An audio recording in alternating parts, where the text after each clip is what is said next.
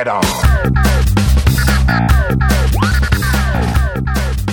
This is Circuitous Conversations with Bill and Dan, episode 69 for Tuesday, January 3rd, 2012. I am Bill Wadman, And I am Dan Gottesman. and today we have a guest in Mr. Chris Keating. Hi guys. Hi, Chris. Hi, Chris. Happy New Year. Happy New Year. Same to you. Uh, did you did you go anywhere exciting for New Year's? Uh, I had uh, uh, some friends of mine made dinner, so I went over there and had kind of a, a quiet evening with some with uh, with them. That's actually a really smart thing to do because Heather and I, we did the same thing. We we made lasagna and sat around and watched Homeland, which uh, is a very good TV show that frustrated me deeply. Apparently, it's one of two shows that Barack Obama himself enjoys to watch. Wow. Is the other Big Bang Theory? Uh, the other actually was oh shoot, what was the other one? House. No, it was uh, Boardwalk Empire. Oh, both Sunday Didn't night he- shows. Yeah, Wasn't there something that he wa- he watched The Wire? it could be that he watched The Wire, but The Wire's off the air now, so he doesn't need Uh, to. I guess that was a while ago. I just remembered that uh, when he was there. was like, oh, he was a big Wire fan. It does kind of kill me though that he's watching Homeland, which is all about like terrorist attacks on the United States by think like it's cool. jihadists. Well, it totally is, but like, where's in his head? I wonder how hard it is to like keep because he is living essentially what the show is about Yeah, all the time. Crazy. Yeah, That's pretty- Is is it like a doctor watching a medical show where he's like, oh, that's not how that would happen. probably. Yeah, yeah, it's probably That- something like that. Would, they would never. oh man. But the uh, you know, uh, yeah, that's pretty bad. He's firing off at like a. He's writing some angry blog post on uh, TV Without Pity. Yeah, you got to wonder That's- if like he's got some pseudonym handle. yeah, I wonder if they how many just just how many like you know big name celebrity type political figure folks actually do participate in those sorts of forums and communities under false names, so to speak. Speaking of which, what is Obama's code name? Do you know what it is? Oh, here it is. Barack Obama's code name, Secret Service code name is Renegade. Oh, really? I remember that. I remember that. Yeah. Renegade is on the move. And then uh, Michelle is Renaissance. Malia is Radiance. Sasha is Rosebud. I'm catching a pattern here. Yeah. Uh, Jill and Joe and Jill Biden received code names, though it's tough to top Renegade and Renaissance. Joe Biden's is uh, uh, Celtic, and she's Capri. Aw, Interesting. that's I like. cute. That'd be pretty badass being a renegade. renegade is Celt- on the move. Is it Celtic or Celtic? Celtic. could be Celtic, right? That makes more sense.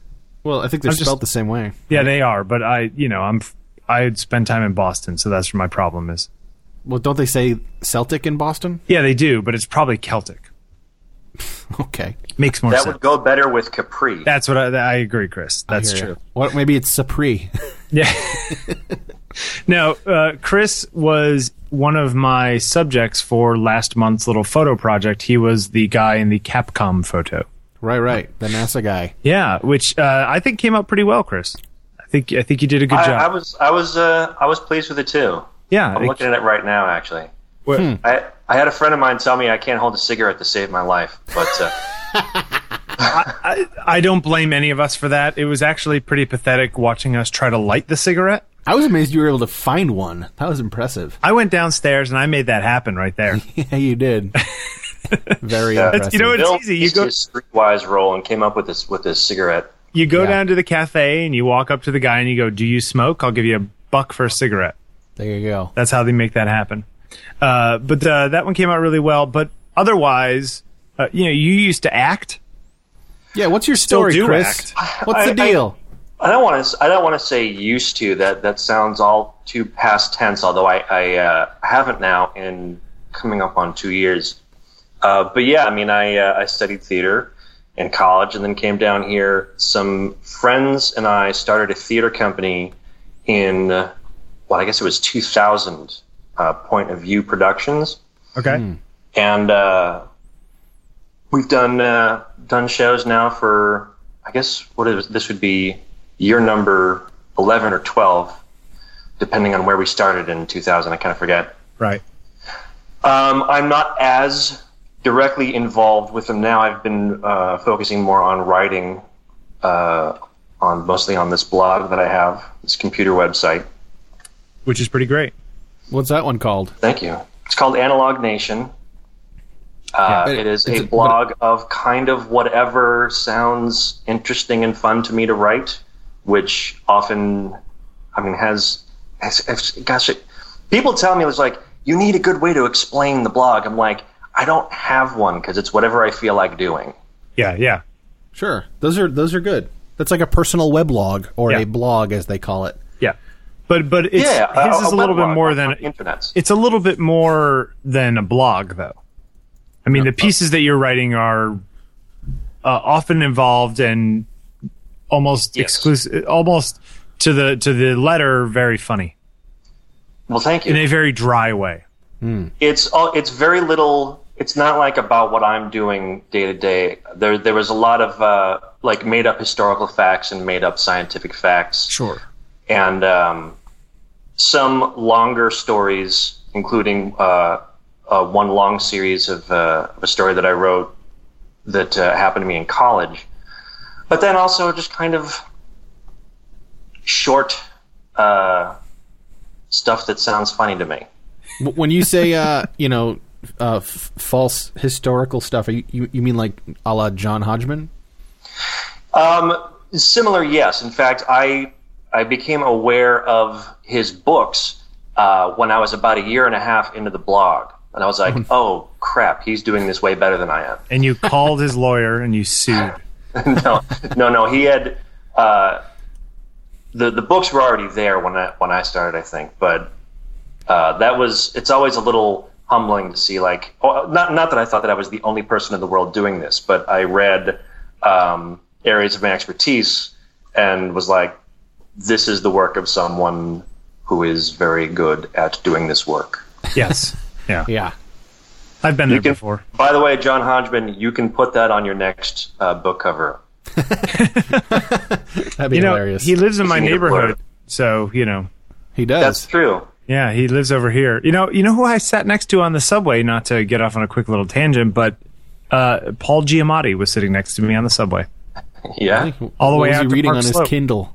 He wasn't reading a Kindle. He was sitting with his little nubuck shoes and his. He had a little suitcase with him and glasses, and he stood up a couple times to check the uh, subway map Oh, on the F train. he must not be from around here. Actually, he lives in Brooklyn Heights, but I just don't think he takes the F train out very often. He was heading to Park Slope, and he was just he just did a quick little glance of the uh, of the stops, and it was just kind of nice because I was sitting there with Heather. It was like me and Heather, and then Paul Giamatti, and I sat down. and I was like, you know, how there's sometimes you just see out of the corner of your eye, you see somebody, and you're like, hey, that looks like nah, it can't be him. You know, Yeah, But it- my, but- my sister and I had an uh, occurrence like that with uh, Neil Patrick Harris. There you go. Ago, years Yeah. ago. and and there he was sitting next to me. Um, but uh, he seemed, you know, some somebody who apparently knew him, like as he was getting off, was like, "Oh, hey, Paul," and he was like, "Oh, hi," you know, very interesting. I I think that he would be a nice guy if you got to meet him. I believe that. But I, you know, I, when I it comes, saw Henry Winkler on the N train once, really, and he was he was just effervescently nice really, because some some guy saw him and was, and was like, "Oh shit, that's the Fonz," and he was just like he was just like smiling. He just kind of nodded. He was like, "Yep, yep, that's me." and he shook the guy's hand, and then he uh, got got off at his stop and went on his way. how you know, it- cool. now now as as far as that stuff goes with you guys, do you tend to leave people alone, or do you tend to say something? Leave them alone. Me too. Dude, le- le- dude, what what am I going to say? I, I completely agree with you. I'm just saying that there are a lot of people who don't. You know. Yeah, I, my sister's like that too. She's all into the whole spotting, celebrity spotting thing. I, I don't know. I just I don't get that shit. No, no thanks. I don't know. I just kind of feel like the, you know, these people are just going about their lives. They're taking the subway. We should, in some way, encourage them to be able to take public transportation. You know, Sure.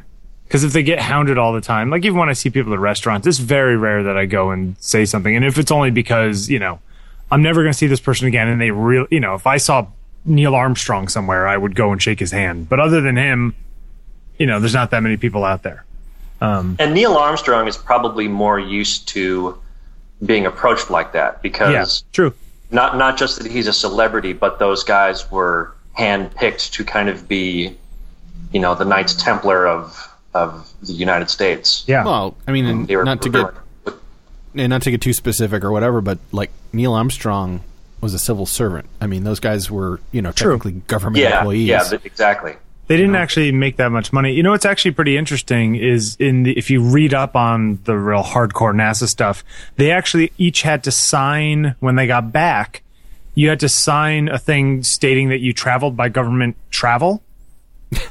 Seriously, what? it like so if you took a plane from say Washington D.C. to L.A. and it was a government plane, at the end you have to like sign this requisition that says yes, I took this plane from here to there, so that you can get reimbursed for the travel difference, or your people could. Uh-huh. Um, so because of some quirk of the whole thing, the same thing had to happen when they went to the moon. So literally it said, I'll find it somewhere, but it's like from Cape Canaveral, Florida to the moon to, to the Pacific Ocean to Hawaii to Houston. uh huh. Like, and it had actual, an actual number of dollars that it would cost to make the trip and they had to sign off on it.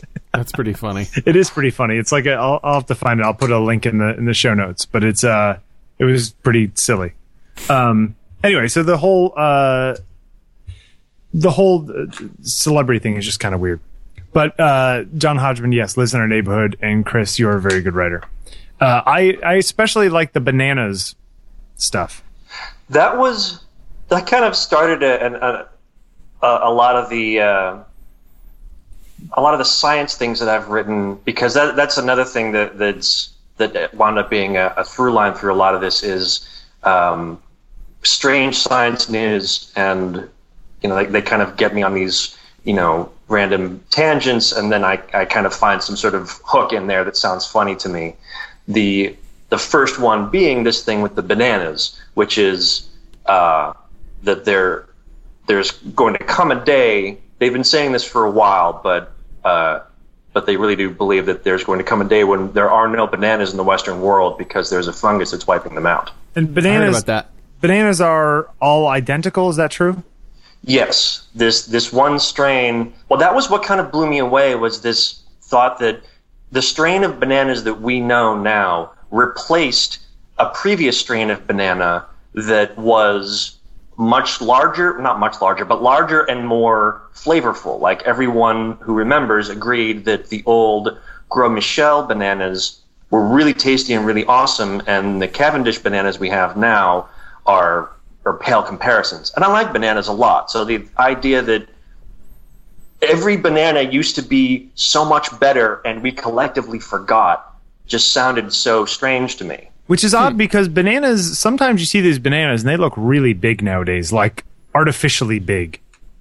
You know? But you're saying that the old bananas were even bigger. Yes. I don't know if they were like if you would see them and go, "Oh my gosh," or they'll or they're like were the Yeah. size of plantains or something. But Yeah, yeah, yeah. um, So, so wait, exactly how did that happen? Just so we don't leave everyone out of the story. So bananas, uh, banana plantations, uh, they they propagate the plants through cuttings. So you have this one plant, and you're not so much um, uh, breeding them through seeds. You make a cutting, and you kind of grow a new plant from that. So all these plantations are the same kind of banana, and it took them a while to find a type of banana that would uh, survive the trip to uh, the U.S. and be ripening just as it was arriving in supermarkets. Because, like previous to the, I think 1900s, bananas were this exotic thing where if you got them in the Western world at all, they were already pretty brown and mushy. Right. So you had to like be where they were to enjoy them. So they found this strain that uh, was hardier and flavorful and made the journey, but they were all genetically alike. So when this uh, this uh, fungus called black sigatoka came along and started to wipe them all out, they had no defense against it. And once it gets into the soil, you can never use that soil. Uh, you can't get it out. So that soil is permanently ruined for uh, that strain of banana. So they replaced it with this. Uh, they they found a different strain called the Cavendish, which is resistant to that uh, fungus. Okay. And so uh, about 100 years later now, maybe not 100, but uh, the same thing is happening. The kind of predictably, the fungus has has mutated and is now taking out Cavendish plantations, and uh, if they don't figure out something else, then uh, you end up with a situation where there are no bananas uh, being made that can be exported. Which is sad because I, I, I too am a big banana fan. Banana is the number one uh, fruit in America. Uh, you know what's nice about them? They like, you know, they have their own little skin. You know, like they're they're they're pre-wrapped and they're easily opened. It's true. Have you guys seen those really slick uh, banana sculptures that people are making? I've seen a Banana few photos. sculptures. Yeah, this dude or somebody uh, is basically they, they peel a banana and then they like like they like like carve it like a like a like a whittling, if you will, like a piece of wood. Uh, there's I've seen at least I've two seen of them. some of that. One of Banana them was like- sculpture. Look at that on the internet. Yeah, there you go. Google banana sculpture and you'll find it. The other thing I know about bananas is that they have more uh, chromosomes than the humans, Yeah, they're more far as complex DNAs. than humans. as far- as their DNA is concerned. You know, speaking Also, of, it's something like they're they're actually the world's largest legume or something. oh, that's weird. I, f- I forget what it is. Like they're they're technically a bean. You know, they're technically a bean. I guess that makes sense. I know. It's kind of like, something like that. I can't remember. like like coconuts are kind of like beans too, right? Yeah. You know, it's actually kind of weird. I, I've been getting into clementines recently, just because you know they're kind of in season. Little baby oranges. Yeah, the little baby oranges, and on all the packages it says seedless clementines. Hmm, I don't think they're seedless. but I never get. I had one bag once. These like, who makes the? Is it not Del Monte? It's like Sunkist. I think they had. I had one bag once, like a year and a half ago, that hmm. were magically all seedless, all delicious. The peels came right off. They were like it was like the perfect bag of clementines. And ever since then, I've been chasing that cherry high, and it's never happened. I've noticed that uh, seedless watermelons aren't actually seedless either. They no, they have those little those little white, white- seeds. yeah. And I so se- yeah, seedless is a myth. Yeah, it totally is. It's BS. Because then again, how, how then how do you you know propagate the species? Uh, no which is which is part of the problem with the bananas actually because Cavendish bananas have uh, no seeds or very little seeds to speak of. Which is odd because then how did they ever exist in the first place? You know what I mean? Like how did Previous, previous ones did have seeds. That was actually part of the issue oh they've been bred out like with yeah with bananas. Like okay, this is this won't survive the trip across the ocean, and then it's got these seeds. You kind of got to get around and yeah yeah yeah yeah having a banana that you had to get around the seeds would kind of suck. Uh, anyway, so yes, you do this writing, but you also have a a pretty interesting job. Well, uh, sometimes I feel like interesting is charitable. It's um, I I I mean I en- en- enjoy my position and I work with good people. I work for this company called eMarketer, where we uh, aggregate data on digital marketing and uh, media. Okay. So someone puts out numbers on what people are doing online or uh, with cell phones, and we kind of put that in one place for people to access. Okay. Now, just as a, a quick little aside, do you have, have you guys been following any of the numbers that the the um, content maker companies have been putting out related to the SOPA legislation? You know, all this talk of like, they're, oh, we lose fifty billion dollars a year because of piracy. Oh, I mean, I've we don't chart that specifically. I mean, Yeah. there, there's always been numbers, particularly from the industry associations, uh, estimating what they lose because of piracy. Uh, it's interesting, kind of tangentially for our purposes, because we're aiming uh, what we do mostly at uh, advertisers. Sure. So that's not as uh, useful for them. Okay, I gotcha. I just I just think that it's fascinating that you know the problem is is that a lot of the people like in in Washington they're taking their numbers from the people who are the ones complaining in the first place. It's like, well, how do we believe your numbers? These could be ten times out of whack. And I mean, that's I mean that's that's always been the case with every issue that's legislated, though. Really, Yeah, It's no, true, absolutely. dude. I mean, like, yeah, you're you're how getting accurate data is is very No, of, subjective. of course. I guess this is just it's just one example where who else would have the money to do any sort of study to get a number that was different, you know? Because the people Exactly. who are getting it for free, the people who are for that are the people getting stuff for free, and they're not about to spend money to figure out how much stuff they're getting for free. you know, That's a good point. it's not in their Uh, nature. Exactly. But, you know, there's a, there's a big battle apparently going on saying that like people in their 20s don't want to pay for anything. You know, content wise. Uh, yeah. Certainly, certainly. The the younger you are, the more likely you uh, are to have that threshold set way high. Yeah. Do you think that's just because they don't have any money? That's, I mean, I mean, not to split- definitely part of it. yeah, or do you think it's a cultural thing? I mean, especially now, they, it's something that they've grown up with. When, when you think about people who are in their early 20s now, they were children when Napster first really took off. Yeah. So there's been this culture of it exists in good quality if you just reach out and click a few links. Yeah. It- It's it's more, uh, you know, I guess I guess ingrained.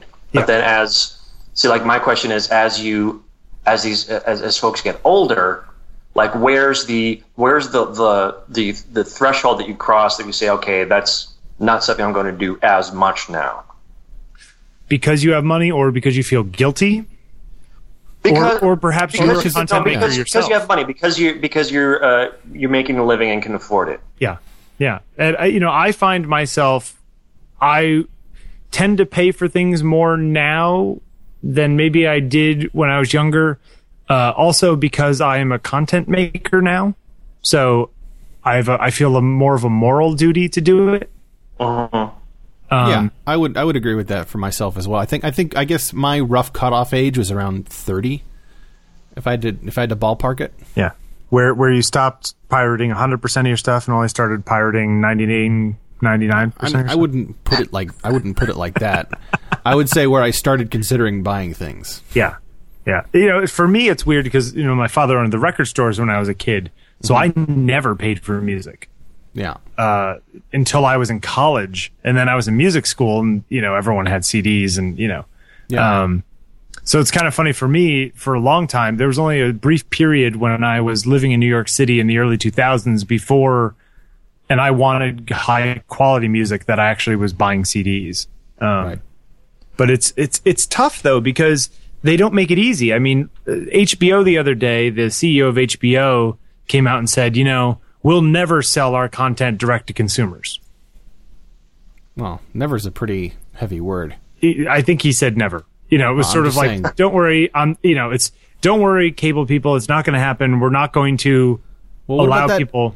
No, th- don't they have that HBO to go? Yeah, they have HBO Go, but you have to be a subscriber Yeah, you in order to to be a log on. subscriber already for that. Yeah, but that's isn't it the same thing? I mean, you're subscribing to them, right? No, Or you you're subscribing to the Y- cable yeah, company. so so you, through the cable company, you you get HBO, and you have to pr- you have to provide the, your subscriber info uh, to get the to go app application. Gotcha. Something Yeah, I, I have my hunch is that that model uh, is going to evolve away sl- so, slowly but surely. I, I tend to agree with you, but you know, it's it's but those are the reasons why. Okay, for example, this this um, Homeland show, right? Um, I acquired it uh, to watch the twelve episodes because I Oh, don't. truck. Yeah, because I don't have cable, um, and I don't know if it's available on iTunes. I guess I could check, but like, if it's going to cost me forty dollars on iTunes, you know, I'm not going to do it. But if I could get it for a buck an episode, I'd do it in a heartbeat. You know, the the Would you? threshold for me. Wait, would you? So wait, you're saying? Let me let me ask you this, Bill. You're saying Bill. If it, Bill. Oh, well, there's two people on the line here. I got to No, be gotta- specific Let me ask you this, to, sir. sir. Um, light shone uh, on Bill. yeah.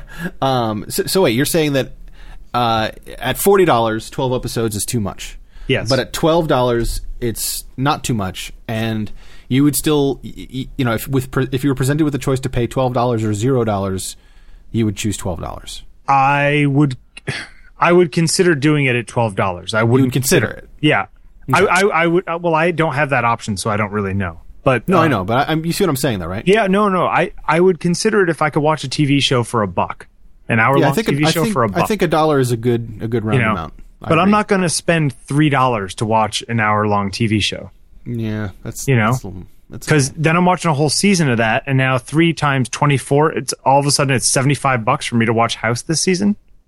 That's Hmm. crazy. But isn't You know? um like I I just watched uh, season four of Breaking Bad through iTunes. Yeah. Um, I feel like it was I feel like that was a buck per episode. Well, let's you know they might they might be different. I think different shows For, might cost. for that because I get the lower there's the uh, the lower res version and then uh, HD and the lower one, the lower res one really is still very good quality. yes, I'm sure it is. Yeah.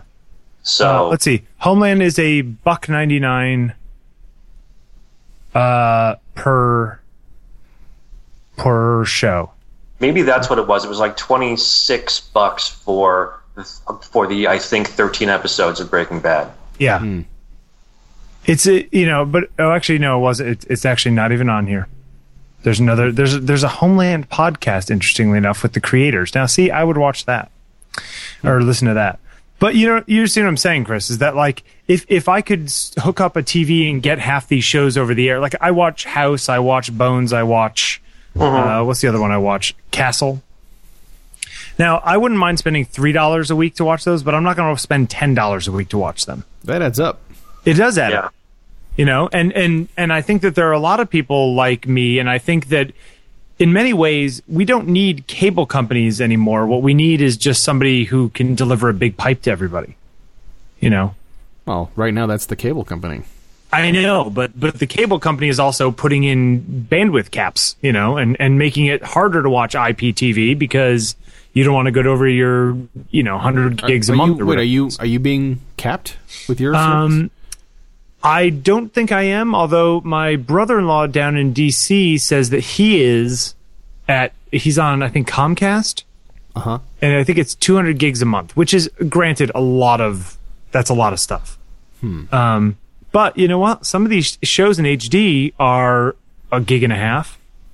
You know? Sure, easily, easily. So you could, I mean, if you were downloading a lot of stuff and watching a lot of stuff, that adds up. And 200 gigs at the current settings is is sort of, uh, you know, just enough, really. Um, and he actually went over. He had, he, I think he said he used 250 gigs, which he even said he's like, I don't know how I could have possibly used that much, They say considering. that. They say that now. Yeah, exactly. You Um, just wait. but anyway, I just, what are the numbers like, Chris, on this kind of stuff? Do people are there are there analysts out there who have come up with these numbers? Come up with numbers on Uh, like the- what, people will pay. actually would be willing to pay. Yeah. Yeah, it's it's a pretty common survey question.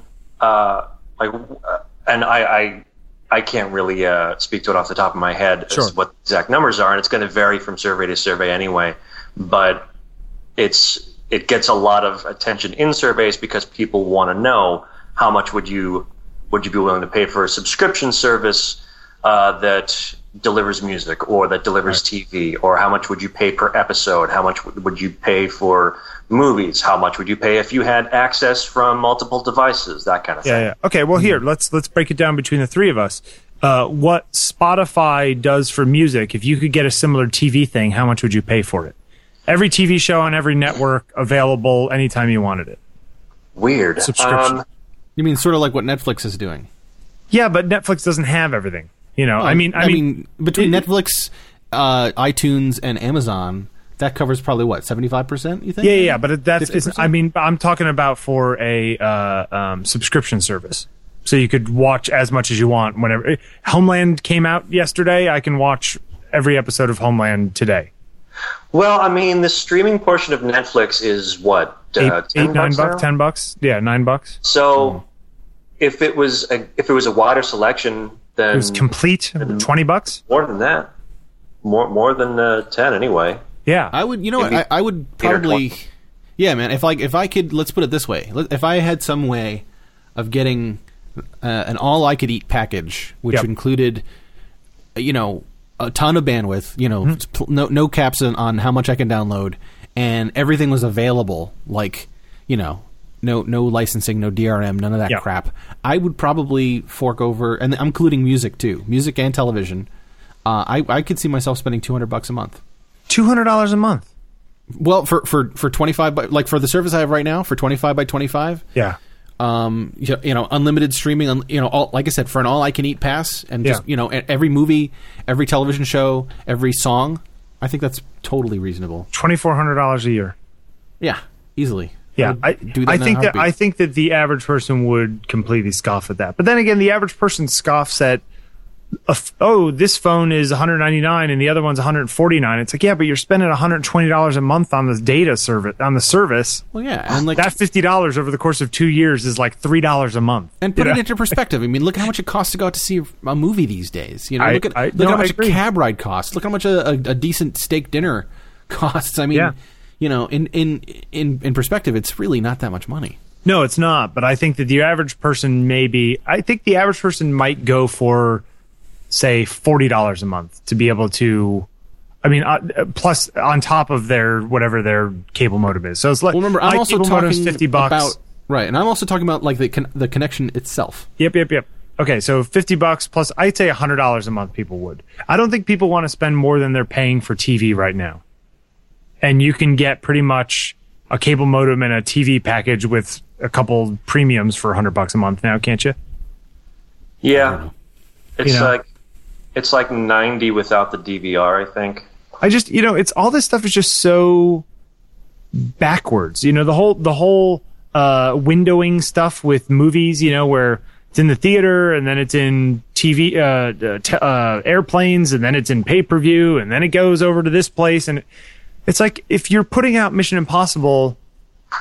If I want to see it in the theater, I can go see it in the theater. If I want to watch it at home, I should be able to watch it at home for ten dollars or twelve dollars. You know what I'm saying? Well, they're experimenting with that sort of thing on kind of uh, a pay per view model that's based, uh, oddly enough, on boxing. Yes. I forget they've done this once or twice with movies where there's been when when the when the movie is out, there's a pay per view option where it's like forty nine ninety five uh, to watch it to like you have access to it for uh, a day or two or whatever the window is. Which is But what it they- would cost for four of you to go see it in the theater. Right. So the the, the theory being, if you want to you like have that evening with the family without you know without the driving, Yeah. uh, then you can do it. And and people's home theaters are so much better now anyway. I wonder how Uh, well it does. Do you know? I, have I seen reaction to that? I think The it's a good well, idea. First of all, the, the the theaters hate it. Obviously, course, the yeah. chains are, are very much uh, against this this whole idea. As I'm sure are people- HBO and people- Showtime. getting people past the idea of it uh, would take some doing. Because people are like, why on earth would I spend fifty dollars to see a movie? Yeah. Well, it, that it's not for just you or just you and a date. It's like have have a bunch of people over or sit down with the family or whatever. Yeah. Um, I mean, I, I can't remember what the the movies are that have used it, but I mean, the basic idea of it is one that I can get behind. No, absolutely. I think the problem are the deals that those companies have with all the other companies along that windowing chain that say that they can't do that with a bunch of, you know what I mean? That like they're locked in in some ways, you know. But going to the theater is not a fun experience. I mean, Well, I, don't- I don't know about that. They I, They I are- almost every time I go, it's pretty miserable for me. Like annoying people talking and the cell phones and you know, like all, Babies. yeah, depends on- babies. to me it depends on the kind of movie. I just I I like being a part of a crowd watching something. Like especially if it's a comedy, I'll enjoy it ten times more seeing it with a crowd. I agree. I, yeah, I would too. And I Even think, like like uh, I saw a Girl with a Dragon Tattoo last week, and it's it's certainly not a comedy, but there were moments that elicited some laughs, and it's it's good when you know that they that the crowd that you're with is Yeah. all keyed in the same thing, and you have a quick moment that reminds you of that. It kind of heightens uh, viewing of it. I, I no, I, I completely agree, and I have no problem watching movies with people. I was at the Alamo Drafthouse in Austin, which is often talked about as like one of the best theaters in the country. You could see stuff because there are no children. There's a no, absolutely no talking policy. Like they pull you out and don't give you a refund, Yeah. kick you out. Um, no cell phones, none of that kind of stuff. Um, and I saw Super 8 there on a 4K projector, and it was beautiful Nice. and I was eating chicken fingers, and it was very nice. Um, and if I could pay to go, I'd pay fifteen dollars to go to a New York theater that was like that. And apparently, I there mean- is one in Williamsburg that has kind of Something, yeah. It's it's close to the river, I think. In yeah, I heard about it. which I you know I should look into. But like going to the big multiplexes, it's often a, uh, an act of frustration. No, for it's me. true. Yeah, I would agree with that. More Um, so than when, when we were kids. I feel like is it because Oh. of cell phones? Is No, it because of rudeness of people in general? I think it's all that. It's weird. I didn't remember that being. I think I don't. know, Maybe it's just the for us comparing it to being kids. We're also comparing it to being outside of the city. True. I, I think it, it's you. You can get far more boisterous crowds here than uh, True. than like you had you had home to, you know, suburban New England, wherever it is that uh, we're all from. Although I do think that uh, it's safe to say that people are getting dumber. uh, I mean, I, I, I know it sounds cynical, but you know, as as as the population of the United States increases, I think the average intelligent quotient decreases. It's interesting. Sad- my mother was, you know, my mother was talking about that as far as dressing up to go on an airplane. Well, that's yeah. You know, okay. and, and I mean, not even like, and she was even talking like in the 80s, you know, like people wouldn't wear jeans on an airplane in the 1980s. You know what gets me, man? I don't get who people who like. All right, chicks. I don't understand chicks that bring pillows on airplanes. Like full size pillows. Full on. I'm bringing my pillow with me. I'm like, really? That's uh, that's gross. I, ha- I have I have noticed that women are more likely to travel in uh, full travel comfort, and sometimes I am a little envious of their uh, of their planning. Of course, as soon as you're getting off the, the plane or the bus and they have to then carry it, uh, I, I don't feel quite so bad. But then Yeah. in the middle of the flight, I'm like, Yeah. you know what? That's not a bad idea. Well, look, there's Oh, like when it, Heather and I were out in Arches National Park a few months ago, and and there's people. First of all, it's you're at like five or six thousand feet. You're in the desert. It is incredibly dry and very dangerous if you don't have water. You know, Sure. and there's big giant signs at the ends of every trailhead that say carry X amount of water per person per hour or whatever, you know, whatever the thing is, you know. Mm-hmm. And you see people walking in girls in high heels Or flip flops. Yeah. That's another one of my Yeah. pet peeves. heading up these trails and you're like, are you an idiot? The Because- answer is yes. People die out here, you know, from exhaustion and and and and and dehydration and heat stroke. And you're walking up there in high heels and no water in the middle of the day. Like you're an idiot. you know. Um I don't know, I just feel like the, how is it that there are so many dumb people in the world? Like this is basic stuff here. That's how it works, man. It's it's Darwin. We we have defeated nature, and it is happening very slowly. We are de evolving, devolving. Devo was right. Is that because anybody who wants one can have a baby? Uh, sure. That's put that on the list of, of many of the many reasons why. Yeah, it's just it's just kind of weird. Uh, all right, so back to the other thing. Um, okay. Do you, Dan? Do you buy anything? no, no. I'm a I'm a professional. Hardware thief. doesn't count. Nope, I'm a thief, man. I buy, I, I steal and con people into giving me everything. No, you, you understand what I'm saying. It's awesome. I don't Wait. even have a bank account. Okay, okay, okay. Content wise, you know, is is there a line for you anywhere? Uh, of, well, well, yeah. I mean, here's the thing. The long, the long, and the short of it is, I tend to go the path of least resistance. Um, Right. that, that's that's generally the easy answer to that. Which, if it was paying ninety nine cents, you would do that if that was the easiest way to do it. I mean, it. it's a you can look at it as a flow chart. You know, like I want something. All right, so the first thing I'm going to do is Google for it. So I look on Google. Is it is it is it on YouTube? Is it Google Muddin. Yeah, is it is it is it easily attainable just you know through the Google angle? Yeah. Uh, if it is easy, great, no problem. If it isn't, the next thing I'll do will probably be do uh, I'll I'll search for it on a, a Usenet index, you know, Right. and I'll, I'll, I'll and I'll give that two or three whacks, you know, just to see you know re, you know different searching. Uh, then I might, if depending on how high of a priority it is, then I might consider d- delving into the BitTorrent si- side of things, which is um you know I'm less less thrilled about, but we'll we'll consider depending on what the circumstances are. Uh, and then if all else fails and I can't find it there, uh, then I then I will just break down and, and buy it. Okay. Uh, but you know, that- you know, it, it really depends on the thing and, and Okay. how quickly I need it and how you know how significant it is and you know. All right, let me let me ask you another question. If Okay. would it change your mind if you knew that say, say a TV show was I don't know three ninety nine, right?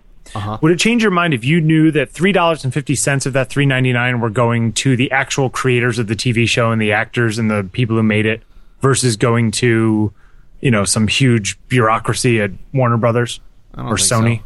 It wouldn't make a difference to you, I don't think so. Chris. Do you, does that make any difference to you? Uh, it it. I mean, obviously, that would be better. It doesn't make a difference to me in the sense, like, kind of the other side of Dan, where I'll still, I'll still kind of grumble and and pay it, Right. knowing that, uh, you know, it's just ma- mainly going to this corporation. But you, you wouldn't you wouldn't make it wouldn't make you more likely to buy if you knew that it was actually helping the artists. Well, no, I, I would. There have been things that I've gone out of my way to buy specifically because I knew it was all going to the artist. Like, Me too. Me too. um, I got uh, Louis C.K.'s latest uh, stand-up special, Yeah, Perfect. That's a great example. and uh, yeah, I mean, even I might have, I probably would have been a little bit tempted to do it. Oh, you know what's a good example? Um, Radiohead's "In Rainbows." Sure. Yeah, Radiohead and, and another a bunch of bands have been doing that lately. Yeah. They yeah they did the name your own price. I don't know that I would have gone out of my way to uh, to get the record, downloading it or otherwise, but because of this this uh, this pay your own uh, name your own price and all the money goes to them thing that they did, which was like two years ago or something.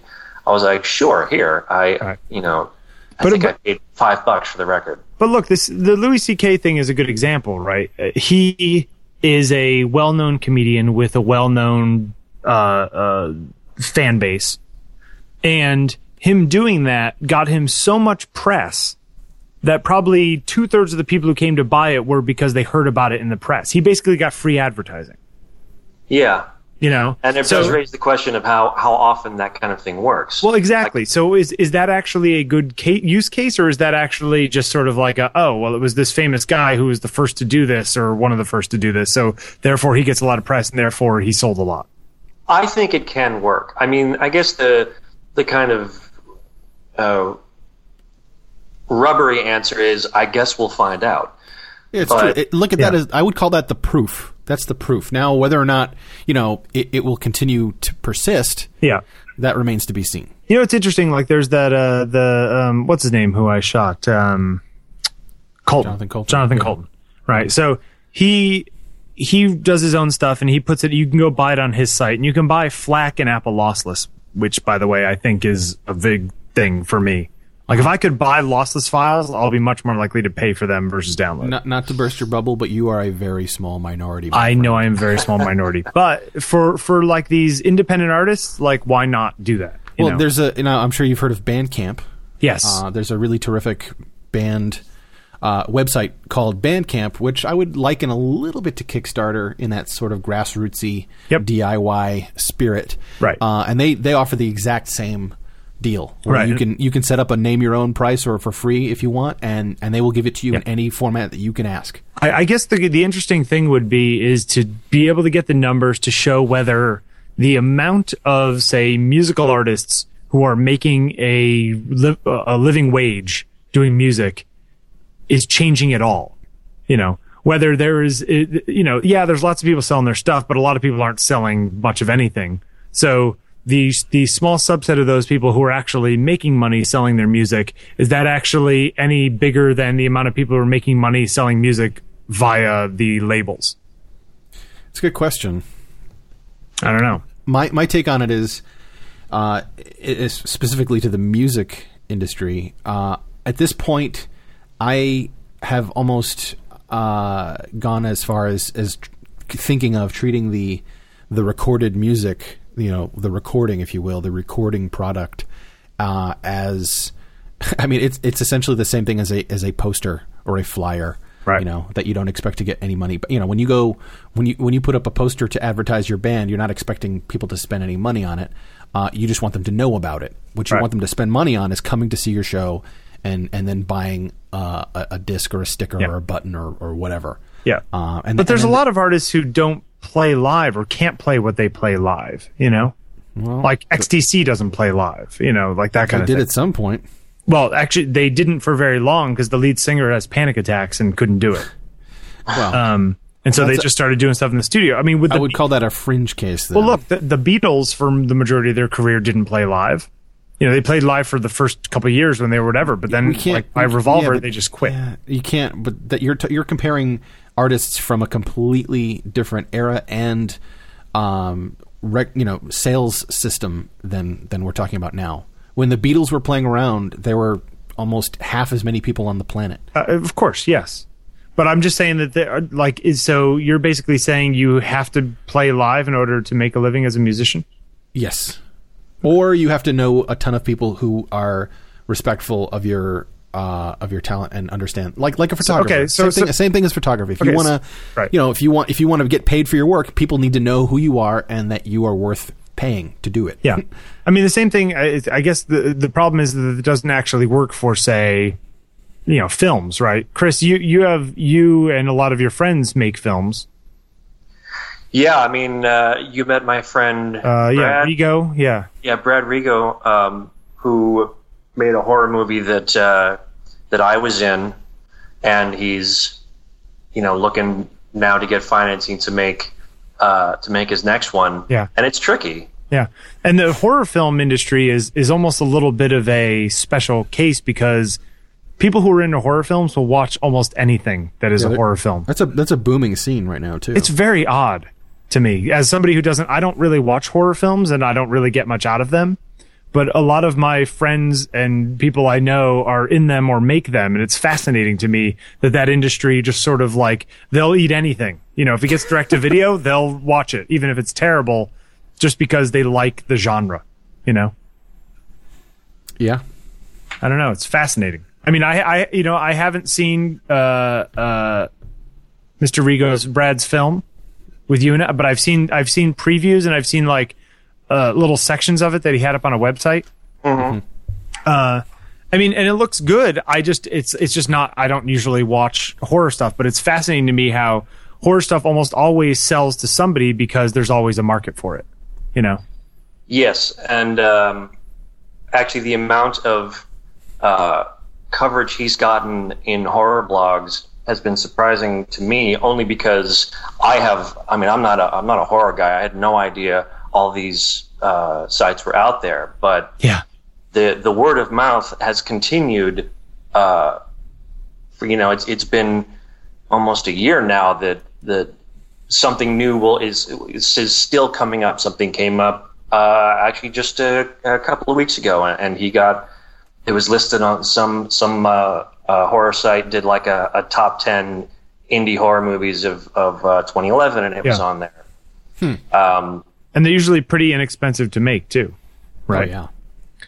yeah, I mean. eh, I mean, in the grand gonna- scheme your, of your movies. mileage is going to vary uh, dep- regardless of the uh, of the genre. Now, Chris, is it true that when it comes to a lot of these independent films, the money is coming from less than reputable sources? Oh, I don't I don't know. I can't speak on like a wider scale. Yeah. Like you mean like organized crime reputable? Well, I, it it just seems like that's a, that seems like a really good place to to clean some money. You know, I'll, I'll I'll give this kid two million dollars to make this movie, or whatever. You know, fifty thousand dollars to make it's, this movie. It's what uh, it's what Christopher Moltisanti did. That's right. Sopranos. In The Sopranos, he did Oh, totally yeah. did that. so so maybe there's maybe there's some uh, some truth to that. he wanted to be in it. It's it, man. It's fascinating the whole the whole movie thing. But there there's an example, Dan, where like unless you sell the movie, It's not like you're going to get money to go perform the movie And, live. that- and that's just it, man. I mean, look at Yeah. look at. Let's take a quick snapshot of that right now. So, um, I, I guess my well, let me let me just re re uh, restate my underlying thesis. Yeah. uh, which I've, I've, I've- I'm sure I've brought it up a couple We've times. talked on the about podcast. this a couple times, yeah. But the my long long story short is that because of, there are so many more people out there with so many terrific tools now, and it's so damn cheap to make stuff. Be be it ph- photography, music, film. Uh, you know, there's an we're we're experiencing this this insane oversaturation and you know mark you know glut of the market um, that everything is becoming totally devalued. Yep. You know, so that's I mean, and, and there's lots. Yeah, there's and there's tons of little bits that we can pick apart about that, but that's that's generally Yeah. my my starting point. Yeah. Um, and uh, and so so yeah, so the same. So, so just like, just yeah, I think you know the the people out there who are who are looking to to, to make a movie uh, are are suffering from the same same things that people who decide that they want to be a professional photographer or I want to start a band. Sure. Yep. You know, and it's like you, you can't. It's unreasonable for you to go into this to to start this project with the expectation of actually making money. And I and I think I think that's important. I think people need to be, you know, it, it's healthy, you know, and it's really smart for you to, to, to, go- you know, to set your expectations there right up front. And it's a, you know, you should def. I'm not. I'm not trying to say that to discourage you. I'm, I'm actually saying that to encourage you. Um, if you once you've, you know, managed that expectation, once you've kind of come to terms with it, if you can still get, you know, get the get the energy and get psyched about doing that thing, then you should totally do it. Yeah. Um, because the stuff that's going to work is the stuff that has that passion. You know, it, it's very rare to find something that that's been really well made and successful that didn't have uh, a pretty high degree of passion attached to it as well. You know, uh, the John Siracusa on Hypercritical the other day said something really interesting. He said, you know, uh, when they started, when they made computers initially, all these people thought that people would be writing programs. Right. No. You know, you're going to write software. But of course, no one wants to write software. And his good analogy was just because they make power tools and that makes it easier to make cabinets, it doesn't mean that everyone's going to make their own cabinets for their kitchen, right. you know? Totally. Um, and I think it's some of what's going on is that like, yeah, these tools are out there, but the actual quality of the product coming out is not necessarily that great. You know, there's a lot more noise and not, a, not, you know, there's probably just as much signal or more signal, but 10 times as much noise out there in any of these pursuits, I agree. whether it's music or, or film or photography or whatever. yeah, Uh, the ratios are, uh, are are skewed a little bit. Yeah, they, get- they've gotten a little out of whack because it's too easy to jump in the pool now, you know, It is. It is. uh, it's interesting. that that and, and not only that, but people are people see what works and then they know how to game the system. So you see, you, you know, uh, what is it I'm trying to say here? Like the the c- comedians see stuff working on YouTube, so now everything's on YouTube, and they're trying to uh, and they're trying to squeeze their way into there. Yeah. Or you know, people are getting book deals based on Twitter feeds, and so now you know there are a lot of people on Twitter that that kind of try to game the system where they're they're trying out material specifically to uh, you know gain attention as writers, and God bless them. But some of them are really like they they they mass follow people trying to get other com- comics to to watch the to uh, to watch them to follow them because they want people to favorite and retweet stuff so they know what's work so they they can say okay these jokes work and then if they don't get followed back they're going to drop them and kind of move on to the next wave of of people to Sure. to uh to get followers that way But is all I- that so like just really reactionary? You know, like you're you're you're you're you're following the wave. You're not at the front of the wave. Well, but it's still, I mean, until it stops working entirely, Yeah. you gotta, you know, at least try it. I guess is the is the Yeah, the I my take on it. It's I mean, w- the way the way you're presenting it, Chris, it makes it sort of makes it sound like it's a negative thing. Um, but, but I, I, don't think I have yeah, I- been irritated by some of them. Um, I, and I, I'm not disagreeing with you in that there are some annoying aspects to it, but if you zoom out a little bit further, my my my big picture take on it is that it's it's it's growing pains. You know, We're, this this stuff is all like ridiculously new. Yeah. You know, it's like not even five years old yet. You know, and and this stuff has to go through. I mean, we can look back to like when cable TV first came out, or Right. you know, or when when satellites first came out, or radio. You know, all the I th- think. I mean, look look at the history of television. I mean, geez, Sure. not even fifty years ago, there were what seven channels?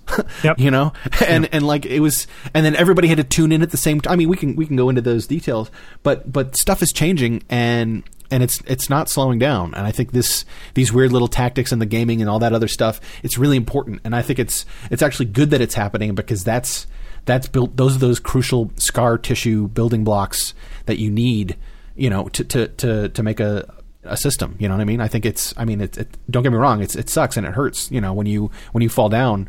Yeah, for, for the individual, you're just fodder for the machine. But you're Yeah. saying the overall the overall movement is I in a certain the, the fact that people are still getting psyched, still making stuff, still trying stuff. Yeah. That's that's that's the takeaway. I think that's that's the most important thing. like Chris, you you spend a lot of time writing your posts. How do you get your stuff out there for people to read?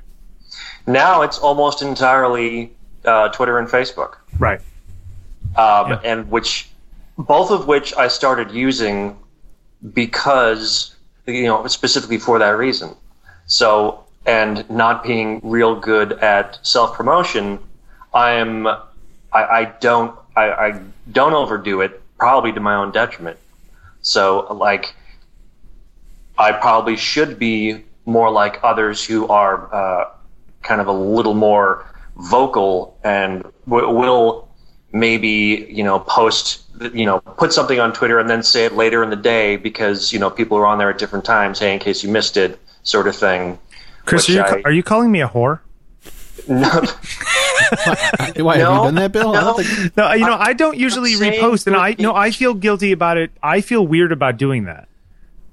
About yeah, going yeah, on there so- and so doing it twice. But it's that's like it's not like maybe I just need to like shut up and get over it because that's what social media is for. Yeah, no, and I agree. But then I feel like, oh, are people going to stop following me because they'll be like, oh, he's talking about that again? Like we heard of that already, you know? Yeah. I think you've, uh, for those who say like in case you missed it earlier and it's sufficiently later in the day, that doesn't uh, that doesn't necessarily bother me. Well, like one thing that I did, like all these ones I did last year every day, or the stuff I did in December, I would finish them and post them late, like midnight ish. yeah, You know, and no one's on at mid. I mean, the the majority of people are not on at midnight ish. What I should have done is post it on my blog at midnight, but don't tweet about it or put it on Facebook until the next morning. That's what I do now because I almost always finish right before I go to bed, Yeah, and I know that unless you're on the West Coast, it's not really going to get noticed. Although you know what's helped a, a, a lot, I feel like uh, the last one or two Facebook redesigns where they've uh, they've basically basically the news feed how you know people responding to a particular item will keep it uh, in the forefront of people's feeds. I think that's really helped me a lot because uh, my last couple of things that I've written, the traffic's been a little bit up. Uh, like more, I, I get. L- let me say up front, I get seriously modest traffic. So I'm not saying this is like Right. like great shakes, but um, it's they've been more than I was expecting, and a lot more of it's coming from Facebook than I thought. Like I really thought uh, Twitter was going to be the thing to feed more of that because there are people on there following me there who don't know me in person. yeah. Um, but more a, a, a, a surprising amount of it is coming from Facebook. And for a while, actually, I was hesitant to post stuff to Facebook because it's more personal. Like I had Twitter for the kind of promotional things, and actually, I enjoy it more in general. You know, I feel like I can make jokes on there, and it, it's Twitter. People know what you're getting into. With Facebook being more like the the people I know, it's more of a personal thing. I was more hesitant to be to put stuff on there, just like oh, hey, here's this, read this stuff that I read, so I can get you know page views and feel better about myself. Right. Uh, but then again, I also had friends who were like, "Why the hell aren't you posting this at Facebook?" Like, there, I I'm not going to see it if you don't yeah. say something about it. Yeah, I mean, I have a little bit of personal stuff up on Facebook, like you know, some random pictures that of me and my nephew or whatever, me and Heather. Um, but the majority of stuff I put up there is almost as a broadcasting medium rather than a oh look at here's me at my high school reunion kind of stuff. You know. Yeah. Um, and I, also- I gave up on that. There, the, there's another factor that I that I think is important when it comes to, uh, I guess, garnering followers and, and, and building, you know, building a, a long, whatever you want to call a long term following, uh, and that that has to do with uh, consistency and and longevity. And something I think that that Bill has obviously benefited from uh, is the fact that he you know he's committed. He's committed to it. And it's like when someone when someone sees so- one of bill's posts like you know i always I, something i always get a kick out of is is, is imagining that the that the, the the the thing that i just posted is the first time anyone's ever seen or heard of, of me or it you know what i Yeah. mean uh, you know it's always it's interesting to put yourself in the first time the first impression viewer seat if you will Yep. um, and so, so from that from that perspective, when I when I run into something that I think is cool, one of the very first things that I'm I'm curious about after I've looked at it and thought about it and decided whether it's good or not um, is is is there more? What what else, what else is there? Yeah. And then I'll go digging, and then I'm I'm like, whoa, this guy's been doing this for four years, and Yeah. there's there are dozens of these or hundreds of these for me to go through, uh, and that that on its own is is extremely powerful, and I think you know you know, let's so let's say there is some little small thing that you know doesn't get a ton of popularity. The fact that if I go to if I go finding it, uh, if I go looking for it and I and I go digging and I find that this guy has been that committed and that consistent, there's tremendous value in that, and I think that's that's almost more valuable than how than how popular you know than how many retweets and how many No, hits it's it's true, but there's also, I mean, I have been writing on my blog for four years now, and um, the amount of time, the amount of viewer, my viewership is not going up greatly in the past couple of years, and it seems like the people who do get a lot of traffic are the people writing the. Here are top ten things you need to know as a photographer. Yeah. That crap, you know, that I- SEO crap.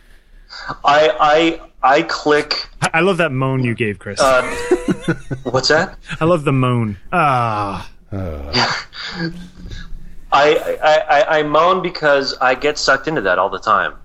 Yeah. Like top top seven, top five, the three things that you must blah blah Yeah. whatever. Here's I- what I you need to know in the new year in order to be a good whatever. yeah. And I mean, and, and I- know it's popcorn and I know it's playing on psychological whatever, and I know it's marketing and I know it's advertising tricks.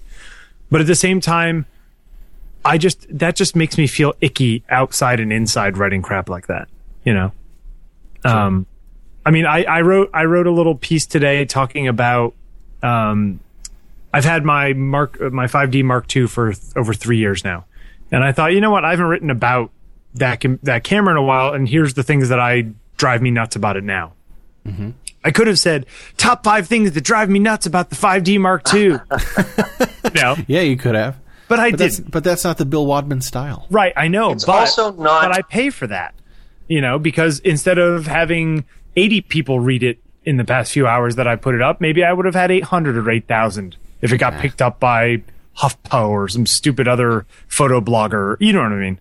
I don't know. The thing is, you know, your your own personal business model isn't driven by that, and that's where you want to talk about growing pains. That's a growing pain of uh, online written content right now. Is is what's what the page view has kind of done to this content glut. Yeah, the the concept of value is based upon how many people want to read it. Yeah, like I know neither of you are particular sports fans, but uh, ESPN launched this site called Grantland a couple months ago, headed up by Bill Simmons, who is uh, uh, a writer on ESPN.com, who uh, I've followed for a long time, and he he started this site and wanted to well, like one of his goals was to get away from uh, the page view as a metric that they were enslaved to, so they could focus on what what they want to write without having to drive numbers in that sense. So they're going for uh, branding deals with with sponsors that aren't built on uh, necessarily how many specific clicks an article is getting. So And how, how how do they what metrics do they give the advertisers or the sponsors to know that their dollars are worth it then? I am not sure. It could be more based on on click throughs to the uh, to the advertising sites. It Yeah. could be. Uh, I I don't I don't have an answer to It's that. okay. I, I I didn't mean to cut you off. I was just wondering. Yeah, no. Um, so the idea being that as a as a kind of reaction to all of these many blogs, in particular sports blogs that that do this exact sort of thing that we're talking about to drive traffic, do something else uh, to maybe as be an example to get past that sort of growing pain. Yeah. Is it working? I have no idea. Is the, is the content better? I feel like it is. Okay. there's a well also they they they put together a, a, a stable of of good writers uh, including Chuck Klosterman who I like a lot Yeah. so So there's there's money going into it, yes supporting it somehow it at is it is an yeah it's, it was an investment by by ESPN uh, to get something quality going I don't know if they have you know X amount of time to uh, show the experiment is working or whatever, but it's a it's a it's a simple site. There's not a lot visually going on. It's a lot more pleasant to read in that regard. Um, I don't know. I, I feel like, of course, I'm I'm already kind of a Bill Simmons fan, so Yeah. No, it's it. I I hope that there are other options because just basing stuff on popularity, what we end up with is a whole bunch of crap that's popular, you know. And popularity does not equal good when it comes to art all the time, you know. I mean, there there are popular things that are good, but there's a lot of really great stuff that's not popular or not popular now, and is popular later. You know, I mean, th- th- I think that's the problem. We're getting to a very the whole concept of pop culture is controlling way too much of how society is lately. Um, Well, I think, yeah, like I said, I think the we're we're we're in the midst of a pretty major tectonic paradigm- shift. just a paradigm shift. Yeah, Right. uh, and there are a lot. You know, all of the things that we've talked about are uh, are contributing factors. You know, like the number Yeah. of the number of viewers, the the way that the viewers are viewing, and the number of people making stuff. You know, Mm-hmm. the number, you know, the the number of s- of of of creators. Yeah. uh, all of these things, uh, and then you know, and then the ease Yeah. you know the, the, how how simple it has become to both create and consume. Uh, it's changing everything. you and know? and the and the and the bureaucracy that undermines how all this stuff has been done for the past hundred years, still trying to remain relevant. hundred, dude, twenty years, fifteen Yeah. years, not even. I mean, it's it's it's craziness. You know, it's funny. There's always just as a last little thing before we wrap up here is the the whole concept that all of the people say, "Oh, the guys who are in charge at Sony don't want to make changes because they figure not on my watch and I'm retiring in four years." Like as long as it doesn't change before I retire, then I can't be blamed for it. You know, so they're all just kind of pushing it off as far as they possibly can, even though even though they know it's inevitable. You'd think that there'd be some advantage in being the first mover in that situation, you know, mm-hmm. Being the company that said, no, we're going to change it up. We're going to sell directly to the consumer. Sorry, you know, Time Warner Cable and Comcast. Like we're going to, but now all those, all the content companies are now owned by the cable companies, which complicates things because they'll never give it up because they are the same company, you know, it's, it's a mess. It is, and I think it's we, we're nowhere near. I think we're going to get hit another. Not to sound like a doom and gloomer here, but uh, I wouldn't be surprised if we go through something analogous to uh, the the what's it called the the real estate bubble that happened, the whole financial crisis that happened Yeah. three years ago. You know, I I we're, something like that's going to happen similar. Uh, and, a content and- bubble. Hasn't that already happened in no, some no, ways? not a content. I'm, I'm talking about the the the divide between the consumer and the creator. You know that that something we're we're, we're just r- just ramping up now. I think it's going to get much crazier uh, over the next. I, I'll I'll just randomly say five years. Uh, things are things are going to get interesting for sure. yeah. It's, it's trying to find a way to get out in front of it all, I guess. Well, I think the, the the, the like like anything else, man. Like my my my uh, my personal uh, take on it is is as long as you like put d- don't pay as much attention to that other stuff. Try try not to get too distracted and just commit to the thing that you think is is really cool. You know, do do the best you possibly can at what at what you think is the best, and Yep. and then it, you know that there is someone else out there who will who will recognize that. You know, people are attracted to to, to passion and best. You know, people people dig it. You know, and you know it, it'll sort itself out. Yeah. That's that's how I think. That's how I see it. Yeah. It's interesting. It's. I mean, look at it this way. It, it, it will, we can call it a, a sort of creative uh, Darwinism. Uh, you know, sort of survival of the fittest. Yeah. You know, um, the things. I mean, not to get you know off on a weird rant here, but this I, I like. I would put this in the same category as why things like uh, spam and viruses uh, are still around.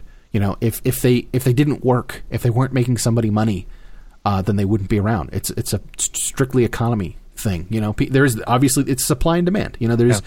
there there's someone out there who who still thinks it's worth it.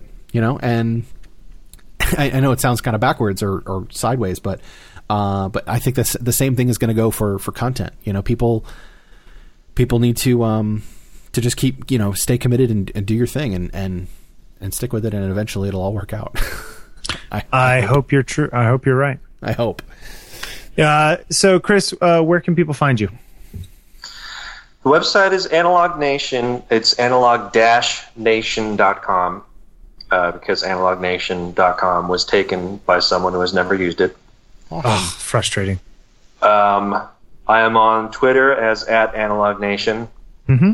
I am technically I'm on Google Plus and I post my stuff on there, but I have not really uh, uh, much gotten into putting anything more interesting than just links to my stuff. I think that that's and uh, fine. let's see. Check out the Killing of Jacob Marr, which is the horror movie that uh, oh yeah, we'll put a link in there. It will be available on Netflix uh, soon. The distribution people have it and, and are setting up those deals. See, I will watch it when it's on Netflix and be terrified at. Wait, do you die or you know? You don't want to say. Who who can say? Yeah. That's the that's the that's the appeal of the horror movie. No man. Spoiler warning: bad things happen. yeah, I, I, I can imagine. Uh, isn't it actually more not a matter of whether you die, but in what order you die and how? Uh, in a sense, yes. Yeah. F- horror films. It's fascinating. Uh, Chris, thank you. I think this was a fun one and interesting stuff Thanks we talked about. It was interesting to listen to the podcast and then like talk back and have you respond. I can only imagine. I hope I hope next time that I'm listening, I, I won't then start to talk to myself and get mad when you don't answer. Well, just just put a Bluetooth headset in your ear, Yeah. and you'll feel much better about it. It's true. Bluetooth. Bluetooth. Uh, if you want to get a hold of us, we are at Bill Wadman and at Dan Gottesman on Twitter. It is circuitous.tv is the website where you can find show notes and post some comments. oh yeah. Uh, and uh, what else we got? Email circuitousconversations at gmail.com. we get some great uh, some spam comments. Oh, yeah. Dan, come on, read one. Uh, okay, this is a comment we got um, from uh, episode sixty-eight, our previous episode, from someone named Fitness Tips. Uh, they said, "I'm not going. I'm going to try and stay as true to the the grammar here as possible." I just couldn't depart your website before suggesting that I really enjoyed the standard information a person provide for your visitors. It's a question. Uh, eyes. I, I, see, it's capital I S, which you'd think is is, but I have a feeling it's it's. He meant to say I'm or eyes. So Sure. I'm going to say I apostrophe S. All right. I's gonna be back often to check up on new posts. Oh, that's good stuff. Wasn't that nice? There, wait, See, there- that's nice because he thought he was going to go and said, "You know what? I'm not going to go. I, I, I can't leave without saying something." Yeah. Uh, Actually, wait, now the email address attached to this fitness tips is, is lucy.j.lee. So I think it's it might actually be a woman. okay. And wait, there was one other one that was a little crazier. Uh, well, there's a short one here from D M M A S E O S E O S E O S E O Really, it has SEO in the name 12 times? four times. Okay, that's genius. Go ahead. Uh, and they say, very well righted. I'll be waiting for more shemale posts. that's that's all that one is. Uh, and then, uh, well, then there's the one from Isabel about acne medication with a link in it. Okay. That has a link in it. But do, the, you, were you talking about the one about our our, our uh, the last one, the unmetered VPS? Yeah. So yeah, unmetered VPS says, uh, "I have learned new things via your blog. One other thing I'd prefer to say is the fact newer personal computer operating systems often allow a lot more memory to be utilized, but they also demand more RAM simply to operate." If someone's computer is not able to handle much more memory, and the newest software program requires that storage increase, it can be the time to shop for a new capital C computer system. Now, is Thanks. there or is there not a link connected to that one? Uh, no, no link. So that one could have been serious. I don't know. That came from unmetered Okay, well, VPS. First, first of all, you got to have that guy as a guest on the podcast. Yeah, we're working on that. Well, right we have he, second, his, second, what they do is often there's not a link in the body of the comment. The link will be, uh, it'll be like if you're looking at it from, uh, from inside WordPress or whatever. Uh, the link that they're posting from will be the, the spam link. Uh, yeah, like their their home yeah the homepage here is availhosting.com and the email address is uh, ksdfgkrekfke